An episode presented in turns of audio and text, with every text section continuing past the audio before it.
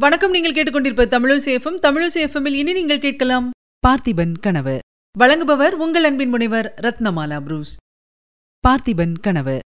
இரண்டாம் பாகம் அத்தியாயம் ஏழு திருப்பணி ஆரம்பம். சக்கரவர்த்தியும் குந்தவியும் முதலில் கோயிலுக்குள்ளே சென்று அம்பிகையை தரிசித்துவிட்டு வந்தார்கள். பந்தலின் நடுவில் அமைந்திருந்த சிம்மாசனங்களில் சக்கரவர்த்தியும் குந்தவி தேவியும் வந்து அமர்ந்ததும் மந்திரி மண்டலத்தாரும் மற்றவர்களும் தத்தம் ஆசனங்களில் அமர்ந்தனர். கோயில் குருக்கள்மார் தொடர்ந்து வந்து சக்கரவர்த்திக்கும் மற்றவர்களுக்கும் விபூதி குங்கும பிரசாதங்களை அளித்து மலர் மாலைகள் சூட்டி மரியாதைகள் செய்த பிறகு மங்கள வாத்தியங்களின் முழக்கங்களுக்கிடையே சக்கரவர்த்தி தம் திருக்கரத்தினால் ஆச்சாரிய ஸ்தபதியின் தலையில் பட்டு பரிவட்டம் கட்டினார். பிறகு உயர்ந்த பட்டு வஸ்திரங்களும் நூறு பொன் களஞ்சிகளும் வைத்திருந்த தாம்பூல தட்டையும் அவரிடம் கொடுத்தார்.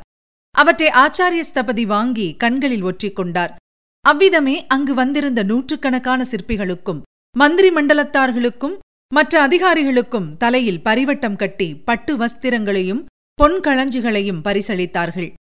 பின்னர் மந்திரி மண்டலத்தின் தலைவரான விஷ்ணு சர்மர் எழுந்து சபையோரை பார்த்து பேசினார். பல்லவ ராஜவம்சத்தில் தோன்றிய பெயர் பெற்ற மன்னர்களின் வீர தீர பராக்கிரமங்களை அவர் வர்ணித்தார். அவர்களில் கடைசி மன்னரான மகேந்திரவர்மரின் அற்புத குணாதிசயங்களை புகழ்ந்தார்.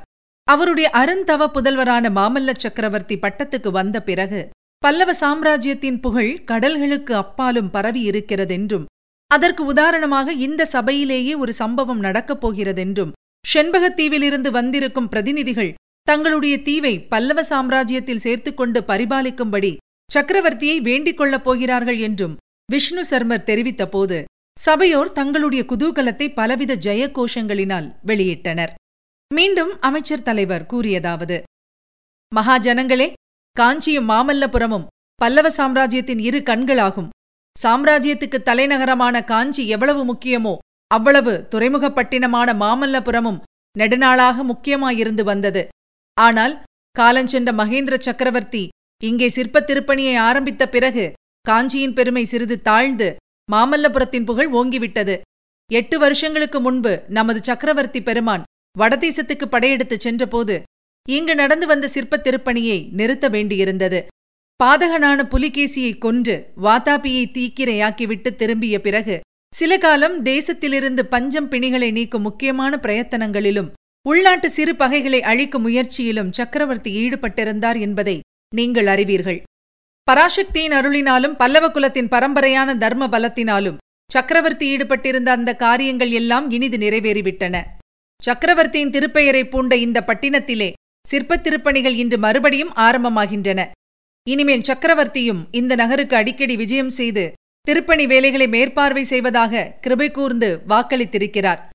இவ்விதம் அமைச்சர் தலைவர் கூறி சபையோரை ஆனந்தக் கடலில் ஆழ்த்திய பிறகு செண்பகத்தீவின் தூதர்கள் சக்கரவர்த்தியின் சமூகத்துக்கு அழைத்து வரப்பட்டனர். அவர்களுடைய தலைவன் பேசியது தமிழ் மொழியே ஆனாலும் சற்று விசித்திரமான தமிழாயிருந்தபடியால் சபையோர்களுக்கு புன்னகை உண்டு பண்ணிற்று. அந்த தூதர் தலைவன் கூறியதன் சாராம்சம் பின்வருமாறு. செண்பகத்தீவின் வாசிகள் சுமார் ஐநூறு ஆண்டுகளுக்கு முன்னால் கரிகால் சோழரின் காலத்தில் சோழ நாட்டிலிருந்து அங்கே போய் குடியேறிய தமிழர்களின் சந்ததிகள். அந்த தீவை ஆண்டு வந்த ராஜவம்சம் சந்ததி இல்லாமல் சில ஆண்டுகளுக்கு முன்பு நசித்துப் போய்விட்டது. ஆகவே செண்பகத்தீவு தற்சமயம் ராஜா இல்லாத ராஜ்யமாய் இருந்து வருகிறது. இதை அறிந்ததும் பக்கத்து தேசங்களிலுள்ள மக்கள் முக்கியமாக தட்டை மூக்கு சாதியினர் அடிக்கடி செண்பகத்தீவில் வந்திறங்கி கொள்ளையிட்டும் இன்னும் பலவித உபத்திரவங்களை விளைவித்தும் செய்து வருகிறார்கள். இதையெல்லாம் உத்தேசித்து செண்பகத்தீவில் ஜனங்கள் மகாசபை கூட்டி ஏகமனதாக ஒரு முடிவுக்கு வந்தார்கள். அதாவது தற்சமயம் தாய்நாட்டிலே பிரசித்த சக்கரவர்த்தியாய் விளங்கும் நரசிம்ம பல்லவேந்திரருக்கு தூதனுப்பி செண்பகத்தீவை பல்லவ சாம்ராஜ்யத்தில் சேர்த்து கொண்டு சக்கரவர்த்தியின் சார்பாக தீவை ஆட்சி புரிவதற்கு ராஜவம்சத்தை சேர்ந்த வீர புருஷர் ஒருவரை அனுப்பும்படி பிரார்த்திக்க வேண்டியது.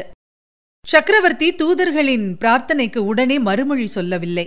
சில நாள் யோசித்தே முடிவு செய்ய வேண்டுமென்றும் அதுவரை அந்த தூதர்கள் பல்லவ சாம்ராஜ்யத்திலுள்ள காஞ்சி முதலிய நகரங்களை பார்த்து கொண்டிருக்கலாம் என்றும் ஒரு வாரத்துக்குள் அவர்களுக்கு மறுமொழி சொல்லக்கூடும் என்றும் தெரிவித்தார். இதன் பின்னர் நரசிம்மவர்மரும் குந்தவி தேவியும் மந்திரிகளும் ஸ்தபதிகளும் பின்தொடர்ந்து வர துர்காதேவியின் கோயிலுக்கு மறுபடியும் வந்தனர். அந்த கோயிலின் வெளிமண்டபத்தில் இருபுறத்துச் சுவர்களும் வறுமையாக இருந்தன. சக்கரவர்த்தி ஒரு பக்கத்து சுவரின் அருகில் வந்து குந்தவி தேவியின் கையிலிருந்த காவி கட்டியை வாங்கி அந்தச் சுவரில் சித்திரம் வரையத் தொடங்கினார்.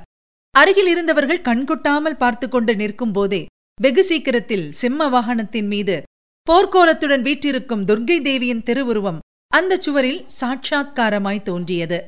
குந்தவி தேவி பயம் தொனித்த குரலில் அப்பா தேவியின் உக்ரம் தாங்க முடியவில்லை. யாருடன் அம்பிகை சண்டையிடுகிறாளோ அந்த அசுரனுடைய உருவத்தையும் எழுதிவிடுங்கள் என்றாள். உடனே சக்கரவர்த்தி தேவிக்கு எதிரே கையில் கதாயுதம் தரித்த மகிஷாசுரனுடைய உருவத்தையும் எழுதினார். இப்போதுதான் பயமின்றி பார்க்க முடிகிறது என்றாள் குந்தவி. பிறகு சக்கரவர்த்தி அங்கே அருகில் நின்ற ஆச்சாரிய ஸ்தபதியை பார்த்து ஸ்தபதியாரே இந்த விஜயதசமி தினத்தில்தான் அம்பிகை மகிஷாசுரனை வதம் செய்தாள். நமது திருப்பணியை அந்த காட்சியுடனேயே ஆரம்பித்து வைக்கலாம் அல்லவா? என்றார். ஆச்சாரிய ஸ்தபதியும் வணக்கத்துடன் ஆமோதித்து தம் கையில் இருந்த கல்லுளியை சக்கரவர்த்தியின் பால் நீட்ட சக்கரவர்த்தி அதை வாங்கிக் கொண்டு தாம் எழுதிய சித்திரத்தின் மேல் கல்லுளியால் சில முறை பொழிந்தார். பிறகு கல்லுளியை ஸ்தபதியிடம் கொடுத்தார். ஸ்தபதியார் அதை பக்தியுடன் பெற்றுக்கொண்டு அம்பிகைக்கும் சக்கரவர்த்திக்கும் வணக்கம் செலுத்திவிட்டு சிற்ப வேலையை ஆரம்பித்தார். அன்று முதற்கொண்டு பல வருஷ காலம் மாமல்லபுரத்தில் ஆயிரக்கணக்கான கல்லுளிகளின் சத்தம் இடைவிடாமல் கேட்டுக்கொண்டிருந்தது. இதுவரை நீங்கள் கேட்டது அமரர் கல்கையின் பார்த்திபன் கனவு. வழங்கியவர் உங்கள் அன்பின் முனைவர் ரத்னமாலா புரூஸ். மீண்டும் அடுத்த அத்தியாயத்தில் சந்திக்கலாம். இணைந்திருங்கள் மகிழ்ந்திருங்கள். இது உங்கள் தமிழோசி எஃப்எம் இது எட்டு திக்கும் எதிரொலை கட்டம்